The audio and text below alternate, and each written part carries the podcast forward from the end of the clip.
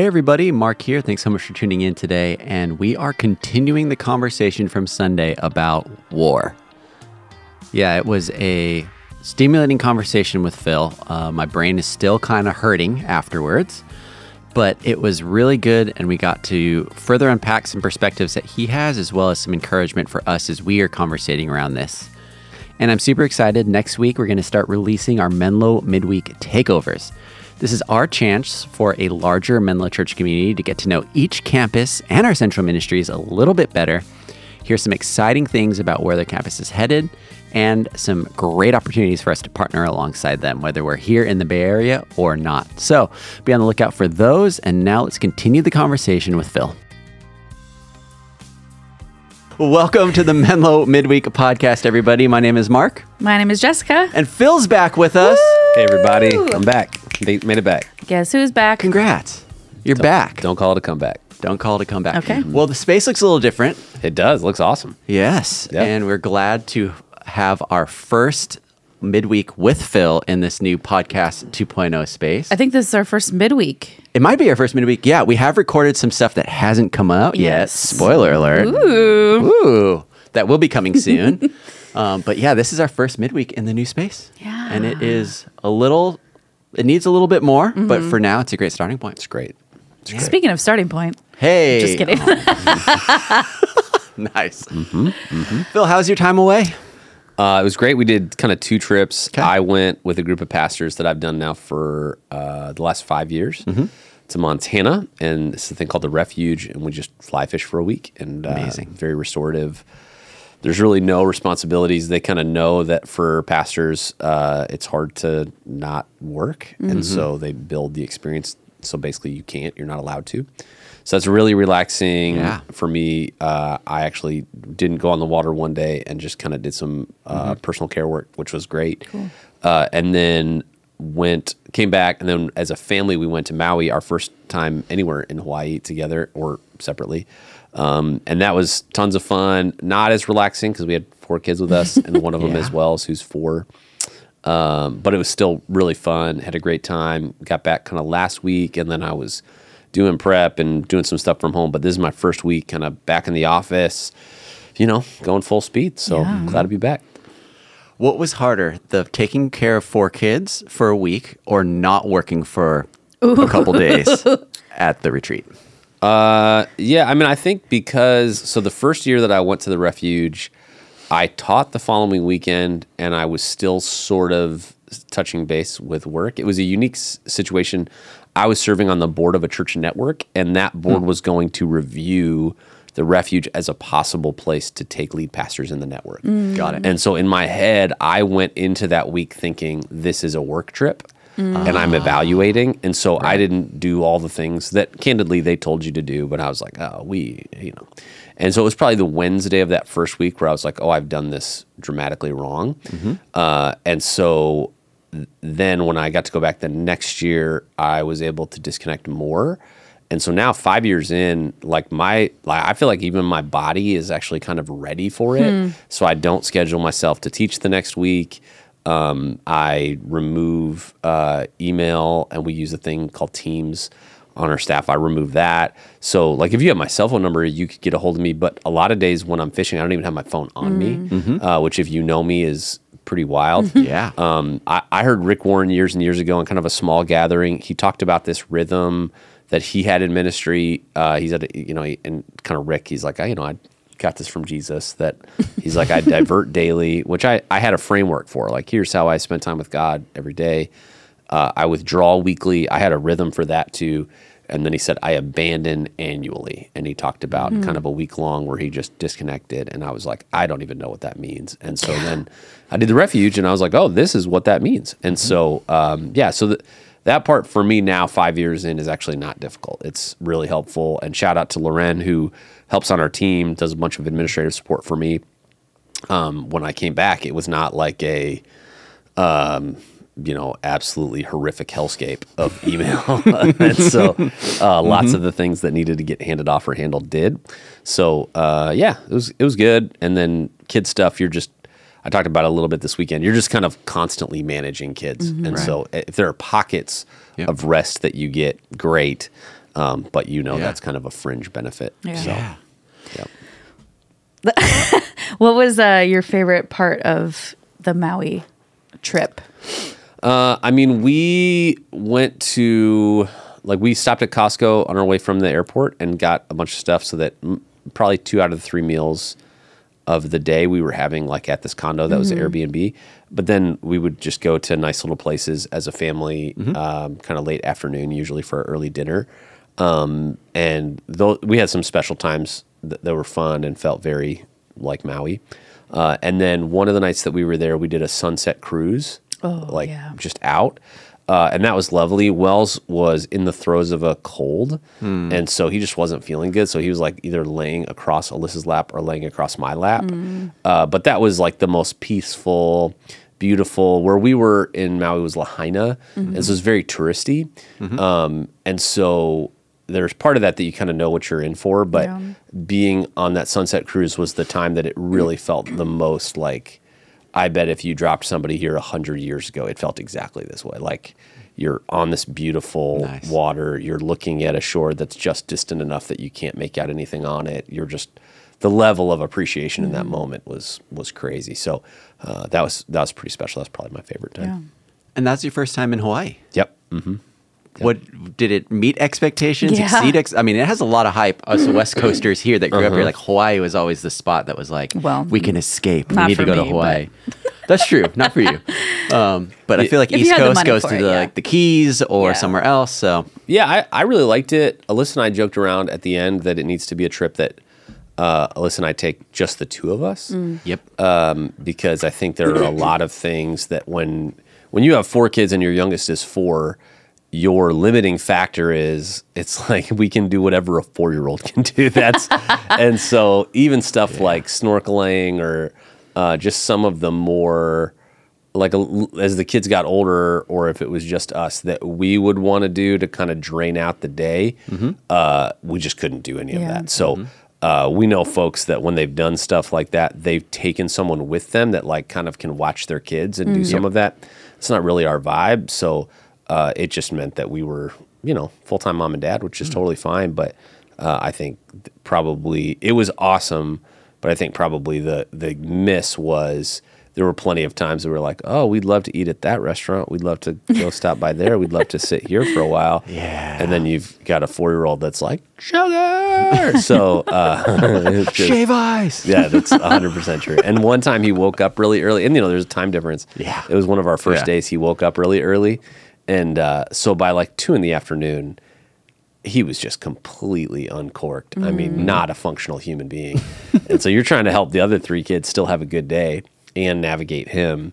And uh, it was that part was a trip. So we did it.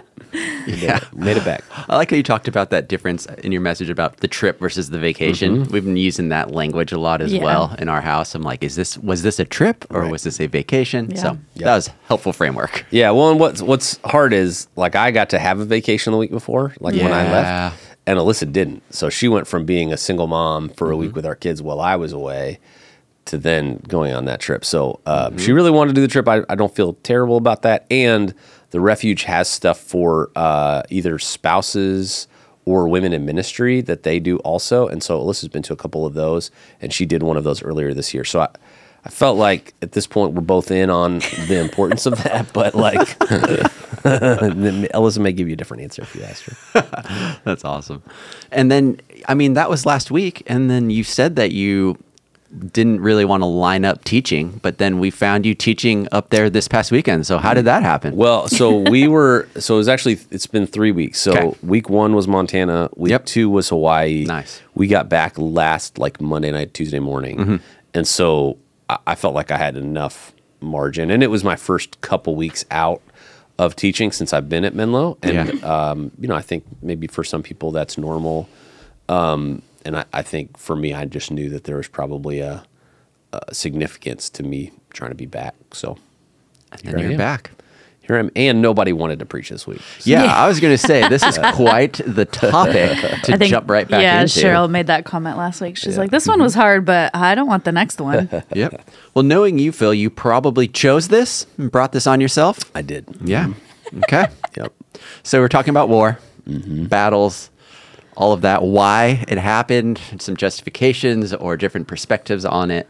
There was a lot in this message, and this is one of those ones where I was, as I was hosting online, I was like, this has a chance of just going over super well, or just got to kind of put on my armor and get ready for all the fun stuff that's going to come in this week. Sure. Mm-hmm. So, how did you prep for that, and how did what was your mindset going into teaching on something that is very, very challenging? Well, I mean, I think a lot of what we tried to do with this series was look at what objections people have, right? Like, what are those things that we look at and kind of go, that's weird, you know? And some of them, um, Noah's Ark, Jonah, some of them are these individual punctuated stories that we go, that's weird. Like, I don't know if I Right. can believe that. That's weird. But then there are, like, this week or this this last week uh, around war and violence. Originally, I was looking at it specifically through the lens of Joshua 6 and the walls of Jericho and kind of like, do we narrow it to one specific story? And as I started to just do the work of reading some books and listening to some stuff and digging into the text, it was like, man, that, yes, that's that's an example of this, but it's just an example. This is a bigger conversation. And so mm-hmm. then it was sort of zooming out and asking what are those things if we talk about the kind of violence, conflict, these things that we would say those are atrocities, uh, particularly the ones that it looks like God prescribes Right. Right. how do we reconcile that? And um, you know, my core framework is that we can take the Bible seriously, and that there have been uh, thoughtful men and women for millennia who have brought intellectually honest and rigorous study to all of these. And so, um, you know, I, I think once I once I aimed out to to that level, and it became more thematic. Uh, then I, I think it sort of shaped. Okay, so how do we talk about this? Why would God work this way at all? What are some of the views about that at a macro level? What's the overall story of Scripture, and how do we understand these things inside of this bigger plan? And then, you know, if if the gospel is the whole reason why God would work this way in humanity, we better make sure we land there. So, Yeah. And you started with not all wars are created equal. Mm-hmm. I thought that was really interesting just to acknowledge that sometimes, yes, we can see maybe that was, however you want to say that, justifiable. But in other cases, that just feels so unfair. right. And so, why did you think it was important to start that way? Well, I think the you know the difference in scripture between descriptive and prescriptive. I talked about you know a lot of this comes down to the way we experience how God's revealed Himself in the New Testament versus the Hebrew Scriptures or what we often call the Old Testament. Um, that contrast is by design. Like there, it's a different narrative form, and the way that God is showing up in human history has a different function, right? Like God is not trying to protect or preserve the church, capital C, in the same way that he was trying to preserve and protect Israel as a nation through the Old Testament. And so, because of that, when we read, especially the Old Testament, it's very easy for us to bring New Testament lenses where almost everything that we read in the New Testament is either prescriptive, telling us the way it ought to be, or very quickly calling out the difference between the real and ideal. Uh, whereas in the Old Testament, it doesn't work that way. The, the Old Testament is much more, hey, we're trying to give you, um, in many cases, a record, like a historic record of the story of God's people and God's faithfulness to Israel. And so, because of that, identifying the difference between, hey, when Saul chose to do this, when David chose to do this, when Solomon has this many wives, the Old Testament is not condoning that. It's mm-hmm. not saying, like, that's a good idea. It's just saying, this is what actually happened. It's oftentimes already shared the ideal, then it's showing you the real, then it's mm. showing you the consequences of the gap. That's oftentimes the pattern and helping people to understand the difference between there are really hard things that are tough to make sense of about how God shows up. Uh, but then there are other things that we shouldn't ascribe to God saying, do it this way just because people did it that way. So, for those that might be wanting to dive into this further, and this might be the first time, or they've put it off until now of really going back and looking at the Old Testament, how can you um, how can you help people bring that lens of not New Testament lens but Old Testament lens? Is there how can because that's just such a foreign concept for a lot of us to read the same the same book, the same papers that are together. one chapter is old and one chapter is new, and that's the page break. But the framework in which it exists is completely different. Right. So how can we how can we help coach those to read these portions of the Bible as they were ought to be read? Yeah, so there's a great book called How to Read the Bible for All It's Worth. I think it's co-authored, but one of the authors is Gordon Fee. Uh, and it does a great job of talking about a little bit of what we did this weekend, which is what is the macro story of the Bible? And I, I summarize that kind of as like if there was a table of contents to human history, it would be creation, fall, redemption, restoration. Yeah. Um, yeah, yeah. and so understanding if you bring sort of that lens to the way we read and study the Bible, you can start to see how it fits together. Joshua is not um, a comprehensive story of God's involvement in humanity. It's one section of one section of the story of God's involvement to humanity. Um, and then it also talks about what are the different literary genres. Um, and I also think it does a good job of, I, I think church is by and large designed for us to learn how to read and study the Bible, which is awesome. We should totally do that. Um, but the Bible also describes itself uh, as a two edged sword, that it's actually doing work inside of us. I've heard it described that as we're reading the Bible, it's reading us. And that book, How to Read, How how to Study the Bible for All It's Worth, or How to Read the Bible for All It's Worth by Gordon Fee, um, he does a good job of trying to break down in what ways am I exposing myself to the spiritual work of the text reading me, not just the other way around. Because when we when when all we're concerned about is reading the Bible didactically and and taking from it what we can, mm-hmm. I think it, it very quickly paints a pretty cynical and judgmental and critical spirit for us to bring. Do I believe that?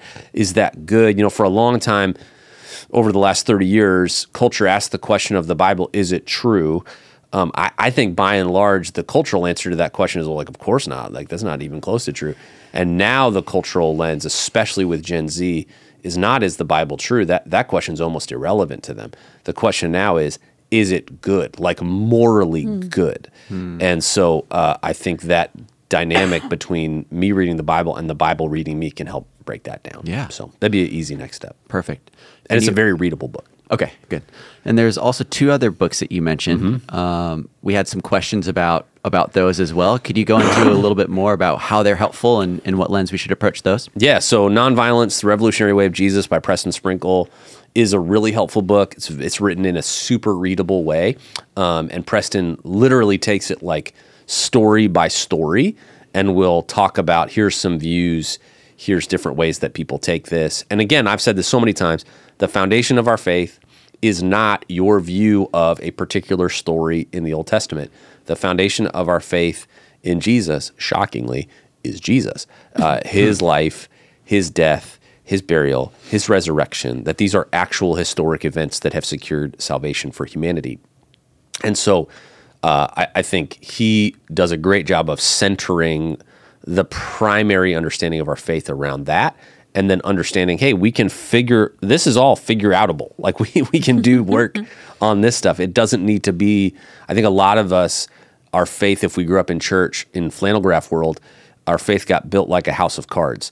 And so hmm. it felt like every way we learned all of these stories was just another card and another card and another hmm. card. And if the way that I learned that changes, the entire house has to fall apart. Mm-hmm. And that's just that's foreign, candidly, that's foreign to the Bible. Mm-hmm. If you sit in a rabbinical school even today, let alone 2000 years ago, and you talk to a rabbi, they are actually they're demanding that you ask questions. Mm-hmm. They're mm-hmm. asking questions like, "What about this passage offends you? What about this Right. passage makes you angry?" Right? Like w- in Sunday school for us, that would it would have been like, "You're excused." You know, like those th- those are very foreign for us as like kind of Westerners. Yep. Um, but I think they're very helpful as adults coming back uh, to faith. You know, I think I'm tinkering with a talk for a couple weeks to finish the series, really around. Um, kind of deconversion.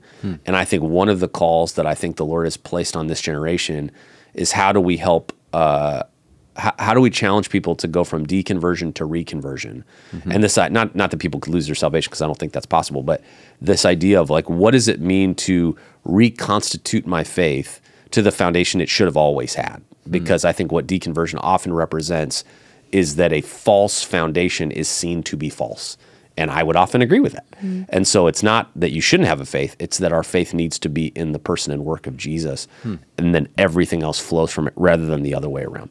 And then the other book, uh, Crucifixion of the Warrior God, is actually a very academic. It's two books. It's an academic series written by a guy named Gregory Boyd. Uh, that would be like if you got through nonviolence and you're kind of still looking and you go, I'm in academia or I'm, you know, somebody that I read Tim Keller quite a bit and it's, you know, kind of child's play for me, no big deal, then Gregory Boyd would be sort of up your alley as a, here's a easy kind of next deepening conversation and in some of the most current scholarship around this stuff. So That's great.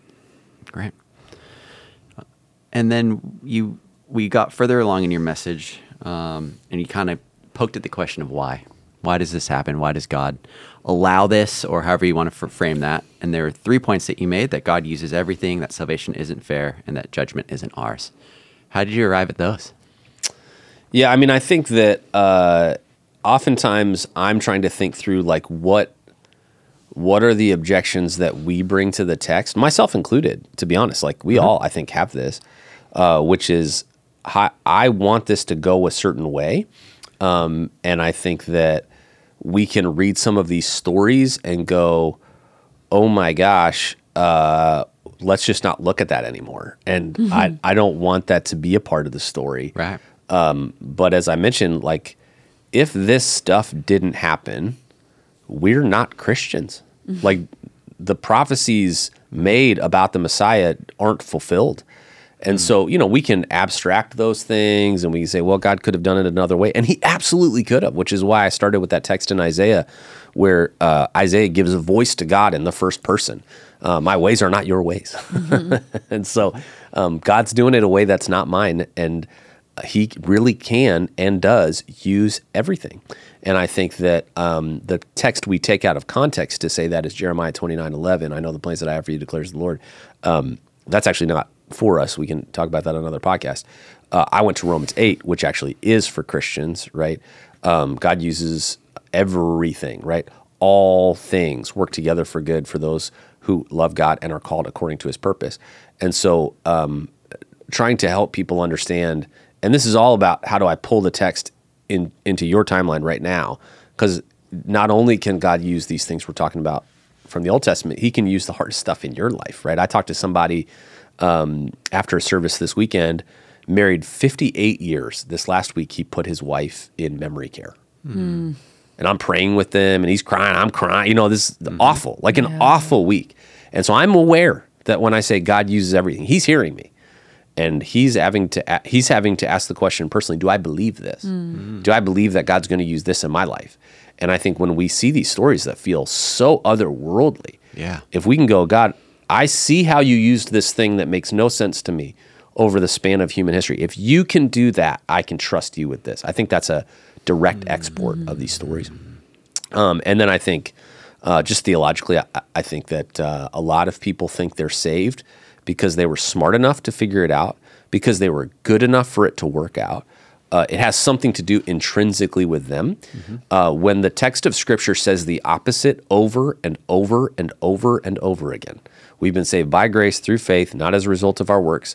And then, if you were wondering, Paul says, if you're wondering, it's so that nobody can boast, right? A Text in 1 Corinthians God uses the foolish of this world to confound the wise. So if you go, oh man, God picked me, I must be awesome. The text actually kind of says the opposite. uh, and Wait and a out of that should create in us like this deep level of humility. And so when we go, well, why did God pick this group of people and not pick this group of people? Because God's will is perfect and ours isn't. And we go, well, I wouldn't have done it that way. Yeah, I get it. I wouldn't have either. And I'm not God. yeah. Like that's the, and so, um, yeah. And then I, I think I always try to ring that bell, bell of, um, of judgment. I, I talked about uh, that text in First Corinthians uh, where Paul says, What business is it of mine to judge Right. those outside the church? Are you not to judge those inside? God will judge those outside. And, and I think we flip it a lot as Christians, and so we're really pumped to judge the next cancel culture company or the celebrity we don't like that doesn't even claim to be a Christian. well, our own life or the life of someone we really care about that's a follower of Jesus that is way outside the will of God for their life. We're like, well, I'm gonna I'm gonna create some I don't want to judge that person. And the text says, no, no, no. That's we are to bear one another's burdens. We are to hold one another accountable. We are to ex, uh, extol one another uh, to the will and call of God for our lives. Well, at the same time, we are loving our neighbor as ourselves and letting God bring conviction to that. That's that's the New Testament model of judgment. And so this idea of like God, I wouldn't have judged the world the way you did. God's like, well, good news, not your job. And so I think um, my hope is just like in the story of that gentleman, that we can take those lessons from this theme and then apply those back into our daily life today. Man. You just said so much. I know, sorry. No, it's good. It's really good. Um, my mind went through, and you kind of answered this as you were talking, but I think it would be good to double click on it. If I'm entering into a conversation with someone and the war thing comes up, how could a good God let this happen? Phil, the challenger, might be like, "Yes, this is my time." Mark is like, "Oh no, what do I Oh, say? sorry, my what mom's can calling. I do?" Bye. So, for those that might be entering into conversations like that, Yep.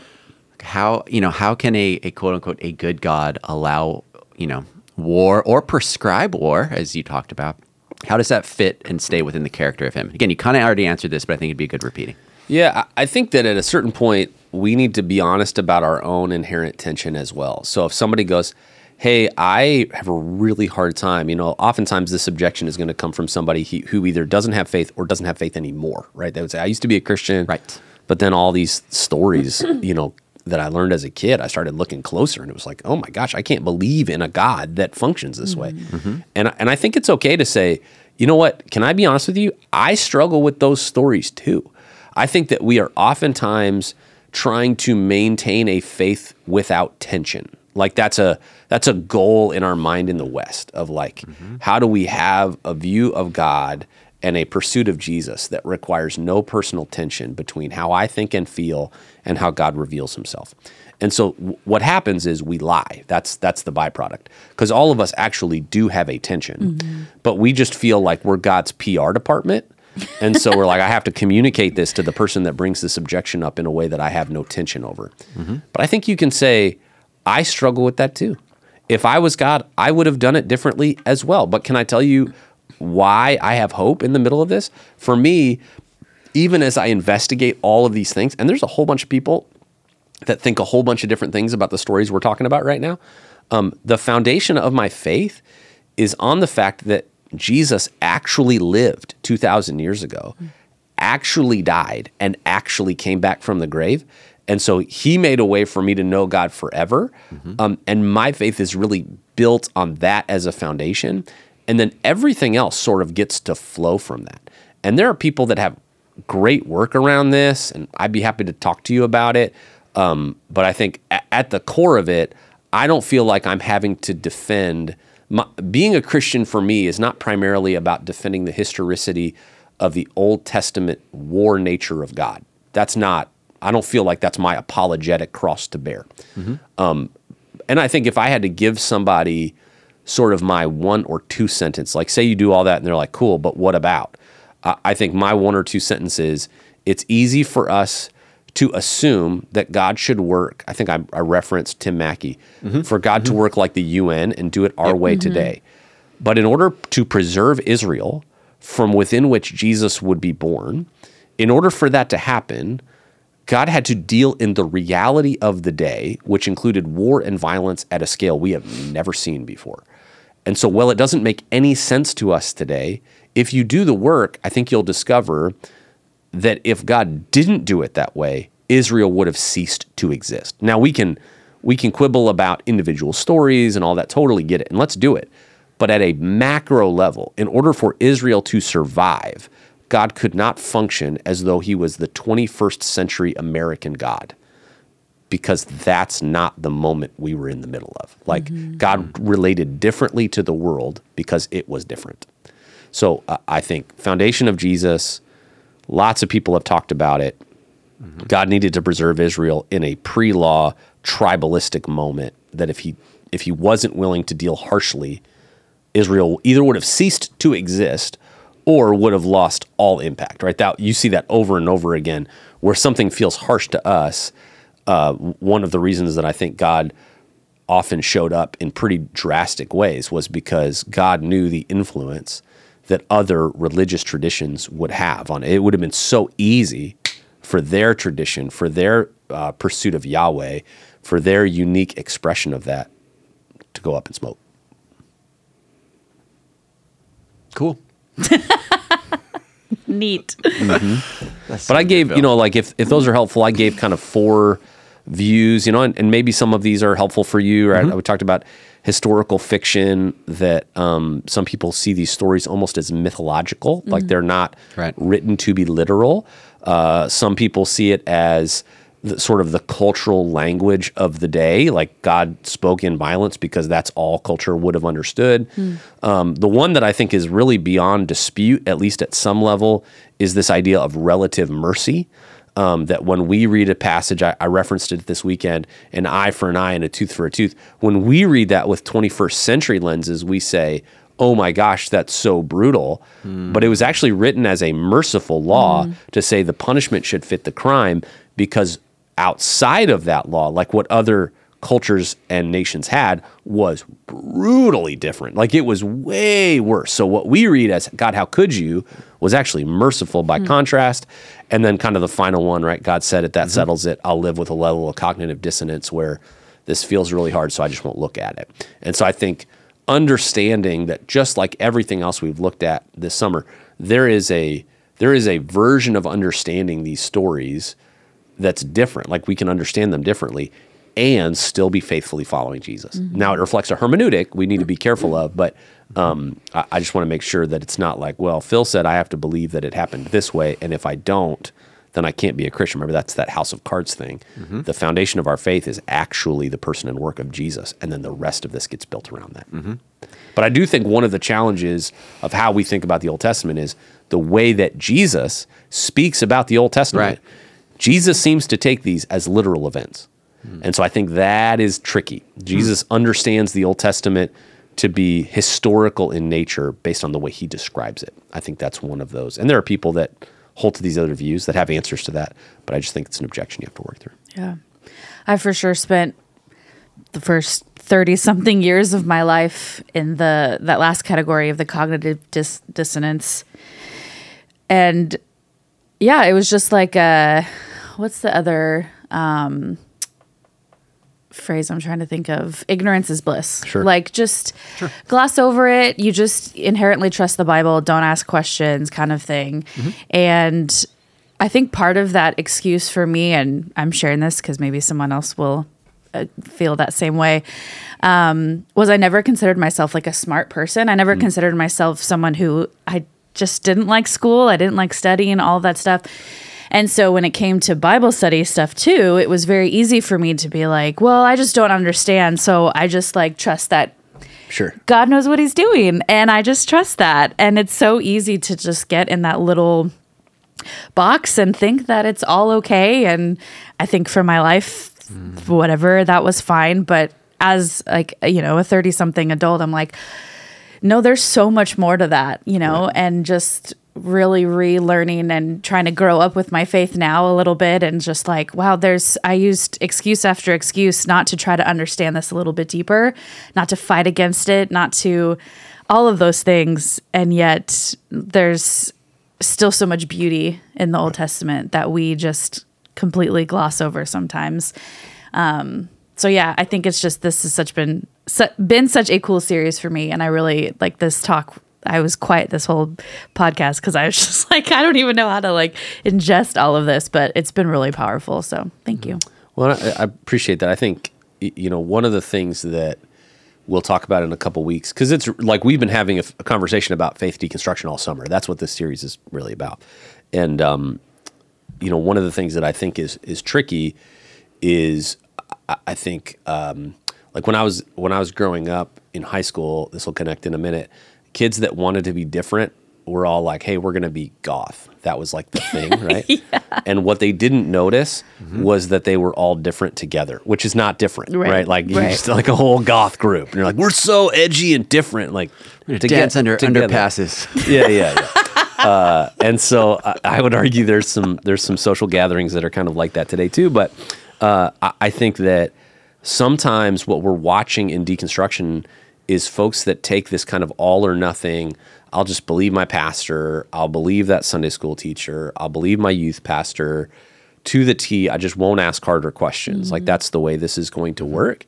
And then it, it really just takes one uh, college professor or mm. one YouTube video or one podcast or one book. And without realizing it, what we can do is we trade uh, one single voice, single perspective for another single voice, single perspective. And the truth is always more complex than that, right? But when somebody goes, hey, those people that aren't, uh, that don't believe like I believe, they're crazy liberals. Um, we're making one mistake. But then I think, without realizing it, sometimes in the spot of de- deconstruction, we go, oh, look at all those crazy fundamentalist, stupid people. We're the smart ones. And it's like, oh, no, no, no. Like, it's way more complex than this. And uh, I think as our faith matures, I'm reading through a couple books right now. Um, and one of them is called After Doubt. I'll probably quote it in a couple weeks. It's written by a professor up in Portland. Um, and he talked about like what we call uh, deconstruction today. For 2,000 years, the church has called spiritual maturity. Like that's, that's what it is, right? Like it's just formation. Yeah. Now, because we're obsessed with uh, identity politics and because identity is the new idolatry, we sort of we run towards a label. And so now hmm. deconstruction means like I can't be a Christian anymore. And I think that's why I'm so passionate about reminding people that the foundation of our faith really has got to be the hmm. person and work of Jesus. Hmm. And the thing that I think is so helpful in this conversation when people go, "Where do you get that?" Well, the early church didn't have ta biblia, right? What we think of as the Bible mm-hmm. did not get recognized for hundreds of years. Mm-hmm. So they had stories about Jesus that they heard orally through tradition. They had maybe some letters if they happened to be at a church like Corinth or in a region like Galatia. Uh, and they had the Old Testament. That was it. Mm-hmm. And so, this idea of, well, you have to understand the Bible this way and see all of it this way as a precursor to becoming a Christian, I would just say, don't tell the first century church that, or the second century, or the third century. And it doesn't mean like I, I take very traditional conservative views on a whole lot of this stuff, um, not because I haven't explored it, but that's where convictionally I've come to. But but it came through time and discovery and work. And i can recognize that somebody that takes a position that's different than mine is not just a closed off fundamentalist or a, a crazy left leaning liberal. I- can recognize hey if we at common have like these core things together of who jesus is and what it means to follow him the rest of this stuff can be different. That's okay. Um, and so you know we all have different definitions of what it's okay to be different and what's okay to not. But the idea that we all have to believe exactly the same way about all of this, like we know that's not true. But I think we just have to give each other permission for that sort of work. And I think, um, yeah, I think that the idea of war and conflict and how God shows up in the Old Testament, I think I said it this weekend that if you don't have any tension in how God shows up that way, if it's just like not a problem for you, I- I would say that is a problem. Like these are people that we believe were created in the image of God with infinite dignity, value, and worth. And several times it looks like a whole lot of them went away. And how do you deal with a God who says, I'm not willing that any would perish, but that all would come to know me and that? Like, how do you reconcile that? And if you haven't done that work to at least start that conversation, and I think it's an onion, right? Like, I think we're dealing with that over the course of our entire lives. And I think if somebody brings this up to an, uh, to you as an objection, more than any answer you can give, letting them know the inherent tension that you have in the same thing and the foundation you find in the person and work of Jesus will probably go much further than any sort of academic debate you can have about a specific instance of violence in the Old Testament. That's good. That's good. I'd like to give a little bit more space before you wrap up to this. You, you've mentioned it a few times. Um, this idea of God being your idealistic view of God versus the God that He has dis- prescribed or Sure. Mhm. described Himself as being. Here's that Keller quote, right? If the God you worship never disagrees with you, Yep. you don't worship the God of the Bible. You worship the God of your own imagination. Yeah, mhm. I've, I've noticed a theme. This will pop up in your messages maybe once a month or so. There'll be something along those lines. So that's on your heart. Yeah. So Yeah, yeah, absolutely. Yeah. Yeah. Well, I think uh, it's just it's really easy for um, my preferences to be the things that shape God, right? And so I'm not asking the question, God, who are you, and how do I submit to who you are? Mm-hmm. It's almost like we're we're bringing okay god i would be comfortable with you being like this. Mm-hmm. This is how i want you to be. Mm-hmm. And oftentimes that's like a god that's informed by our politics a lot of times if we're adults or maybe it's informed by our friend group or maybe it's informed by the media that we consume. Um, m- maybe it's informed by the faith tradition we grew up in but we have we have sort of this you know um, in like uh, bible study nomenclature we would use the term presupposition right? We bring all these presuppositions or or um, if you're not a christian you'd use the word bias right? Like all this bias that we bring. And and so when we read a story we go well it can't be this. Like th- that's the way we read it right? We it can't be this Yeah. because of all these presuppositions. Um, and I, I think some of it is just naming what are those presuppositions. I had a professor in college, and uh, first day of class, he went to 1 Timothy 3. And uh, he challenged all of us in class. He said, um, the, the sentence was, Women should learn in all submission and obedience, I believe was the sentence. This is the first thing we did as a class. He's like, all right, I want you to break up. All the, all the groups were co-ed. I want you to break up and uh, and tell me what was surprising about that line 2,000 years ago. And so we all take our best crack at it. I was probably a sophomore. I might have been 19. And uh, and he doesn't even he didn't even ask us for our answers. He's like, "Can I tell you what would have been the most surprising?" And he just underlined, "Women should learn." It's like that would have been the most. Let me tell you the circumstances that we were in the middle of. And let me tell you why that would have been the most countercultural phrase in that sentence and actually in that chapter. And he tried to peel back, right? Because we had all these biases and presuppositions that we were bringing to the text as 21st century Western readers. And he was like, oh, that's not the way that works at all, you know? And so I think uh, a lot of this is just about doing the work. And some of your bias and presupposition may be correct, but unless you like unless you examine the text in its context, oftentimes it's called authorial intent. What did that author mean to say to that group? Unless we do that, we often can't clearly see the forest through the trees. We're we're we're so wound up in what we say God must be like or God can't be like, and I think um, you are creating your own house of cards if you say God must be like or God can't be like if it's not rooted in deep spiritual formation work. Um, because if you go, hey, there there are ways that God has shown up, right? Like one of the ways that I think is really important in our moment is the text of Hebrews says uh, He's the same yesterday, today, and forever, and that's very different, right? We have a God who is um, uh, shown up in different ways, but He's the same God. His character is consistent. When we think about religions like Islam, they have um, they have a God who is progressing. He is different, and that's on purpose. That's not a problem. Um, if you look at Mormonism, right, as another uh, religion that is not a Christian religion, I'll let that controversy just sit out there for a minute. How dare you? Um, but they would say God can be different in the Book of Mormon and Doctrine of Covenants because God is consistently different. Uh, and that's not a problem for them. But I would say, no, no, something that like a, a presupposition I bring to the text is Genesis 1 God and Revelation 20 God are the same God. Mm-hmm. He's consistent. And that story, right, of creation, fall, redemption, restoration, that's been the plan. That book was written before the fall of humanity. God knew that Adam and Eve would eat the fruit. That was a part of his plan. He didn't want death, destruction, damnation coming into the story, mm-hmm. but he knew it would. And for the ultimate plan of restoration of all things, relationship with his creation that's unbroken because it's not related to our work, is connected to his finished work. That was always the plan. And even the messy, hard stuff that he allowed was so that that plan could come to pass. My brain is so tired, but I loved that so much. tired because it was trying to take all of it in. Oh, you know, it's it's uh, it's three weeks of not being on the podcast with you. I know.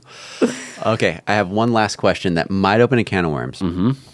But uh, as I'm listening to this, my mind went to, man, there's so much work that you have done that I have not. And there's so much work that I probably should do.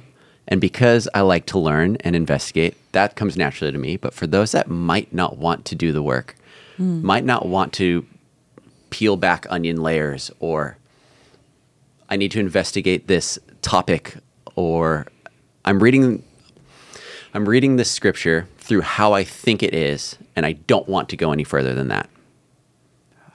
What what happens? Why? I, I don't know what question there is behind that, but there's a question there that I'm trying to tease at, or a point that I'm trying to tease at, which is when is enough? Maybe. Yeah, yeah. Maybe that's what it is. Yeah, that's a great question. And I think it's different for everybody, right? I think that there are, we're in a cultural moment where these conversations uh, are more prominent and more pronounced. Um, you know, there's a quote in that book I'm reading, uh, After Doubt. I'm trying to remember the quote. Um, it's something to the effect of, in the West, we feel like there's this crisis of belief happening, and it looks like everybody we turn to is deconstructing their faith and falling away. It feels like it's everywhere. It feels like it's just this losing battle. What's the church going to be? And he talks about how if you take it from a global perspective, for every one person somewhere in the process of deconstruction in America, there are five passionate followers of Jesus meeting him every day. Like that's the ratio because the church is exploding around the world. And so uh, I think there's something to this idea of uh, at some point we have to realize that enough has to be enough, right? Like at some point I have to come to grips with the fact I'm not going to understand everything. Now, I think there's a big difference between Jesus, I'm in and I want to continue to learn more versus Jesus, I need to learn more before I'm in. I think that's way different. Interesting. Um, and so if you're somebody that says, "Hey, I'm not sure I'm in yet," I would just say keep exploring. Like, Yeah. cool, that's awesome. Like, uh, I got good news for you. You're actually not even theologically pursuing God. He's pursuing you. You didn't love Him first. He loved you 1st Like millennia ago, the Bible says that before the foundations of the world, He knew your name and He was pursuing you. Um, so I, I think that's one. Um, and then I, I also think that there's uh, oftentimes you don't need if this is not a tension you feel, you're probably not still not listening to this podcast. You probably turned it off a while ago. um, but if you feel this tension, I would just say uh, tease out the tension that you feel. Uh, there are good conversations for everything you wrestle with. Um, and if you don't feel it today, maybe put a pin in it. And it may not be this conversation, it may be some other conversation of faith. For some people, it's around the sexual ethic of Jesus in our cultural moment, right? They go, oh my gosh, well, great news. There's some really good, thoughtful conversation around that subject um, that's pursuable, it's knowable. Um, and so I- I think for people to be able to dig into these conversations when they're ready and when they feel necessary is really important. Um, obviously, I'm a nerd, and so this stuff is really exciting to me, and I've wanted to learn it and will keep working to learn it. Um, but not everybody, like for some people, these are not big tensions for them. And I, I don't think it makes you a second class Christian to not dig through this stuff. I think usually where it will show up for you is either someone you love who goes through a process of deconstruction or is trying to investigate faith, and these come up as objections for them. And out of love for them, you'll pursue um, maybe a more nuanced understanding of these conversations. Yep. Or a crisis will happen in your life, and the vision you had for God will be challenged by the version of life you experience. Usually, it's one of those two things that will that that onion in your life it will start to peel back, right? The book of Philippians says that God is faithful. He will finish the work that he started in you until the day of Christ Jesus. That this idea, Romans 8, right before the right after the text we were in this weekend, Paul talks about sort of the process that God those God foreknew, he justified, those he justified, he sanctified, those he sanctified, he glorified. We call it kind of the highway of salvation. There is no off ramp. Like the faith development that God is doing in us, um, we want to pursue it wholeheartedly, but a loving God will not allow your faith to stagnate. One way or another, He's going to challenge us to go deeper in our faith. That's great. Thanks. Of course. Cool. Yeah. Jess, anything? No. Your brain, your brain just kind of melted. yeah, as you were explaining that, I just I was like, huh, what kind of put me on this journey of we'll say spiritual formation? Um, and I think it was similarly, yeah, like you said, uh, I had some friends who were starting to question things or even just like posting things on Instagram that I was like, okay, I thought we believed the same thing, but you're posting something different. Let's, I want to talk about that. And so through the commu- those communities and those people, that's where I kind of started being like, okay, so you're reading these things and you're seeing these things and all of that. And that makes more sense to me than the God that I grew up knowing. And so I want to learn more about that God because that sounds better. and so that's kind of what kickstarted my like, you know, spiritual formation for the last couple years or so. But um, I, I think that's just like a really powerful um, way to look at it. You know, just thinking like you may not feel the the need to dive deeper or the need to study or the need to whatever, but hopefully in some way, shape, or form, something will happen where you'll just be like, oh, I, I okay, I need to do some work on this. And, and I would say, you know, uh, again, my caution for folks that are in this process is we have built a faith tradition oftentimes on the shoulders of a perceived all knowing tribe. That's what we've done. Mm. So these are the people we listen to. These are the books that we Yep. uh, read. Here's the voices that we trust. Mm-hmm. And everyone outside of that all knowing tribe is the devil. Like that's, we don't mm. say it that way, but that's sort of mm-hmm. oftentimes the crisis of faith that we believe that's part of that house of cards. And I, I would just caution folks that if you're going through this, be alert of your tendency to trade one all knowing tribe for another all knowing tribe. and that may be the all knowing tribe of your Sunday school teacher to the all knowing tribe of that podcast, that social media account, whatever. Um, but it, again, just understand this all knowing tribe probably didn't have it all right. This all knowing tribe, just shockingly, may not all have it right as well. And I think we are often setting ourselves up for another fall. And you can watch this actually. You know, I'm about to turn 40. Uh, I- I would say I've watched this happen at every stage of my faith development where I watch my peers who are really connected to the all knowing tribe idea, where they just, every, let's call it two to three years, they go, that tribe was totally wrong. I found a new tribe. And they don't see it. They're- They're having a hard time understanding because they're just in the water of it.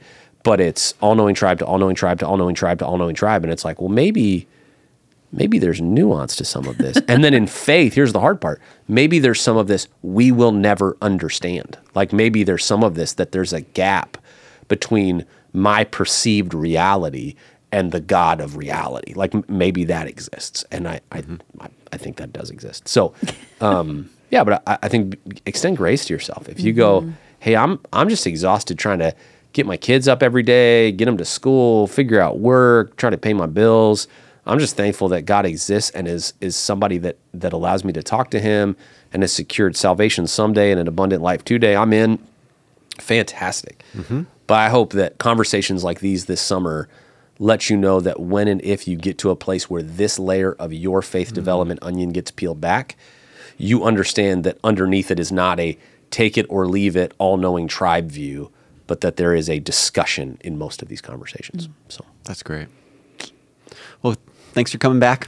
of course, thanks for I know it's having hard- me back. I know it's hard to do after Maui. in the new studio. I, You know, I uh, I love what I get to do. So usually when I'm gone for a while, uh, I come back energized. I get in trouble because I usually come back with some ideas. So uh, yeah, I'm, I'm I'm pumped to see what happened. And shout out to these guys. If uh, you're looking at the studio, you don't know it, but this is a part of like a big project with a whole bunch of stuff that's Yeah. come in, and so it's super fun to be gone and come back and see what the Lord's done in people. And um, yeah, it's it's a good reminder that Menlo Church is not Phil EuBank, never has been, never will be. And um, you know, God's been faithful to this place for 150 years. So for me being gone for a couple weeks, my wife reminds me it's not going to fall apart. So, Great. Well, thanks everyone for listening, watching. Text us if you need anything, and we will see you next week. Bye. Bye, everybody.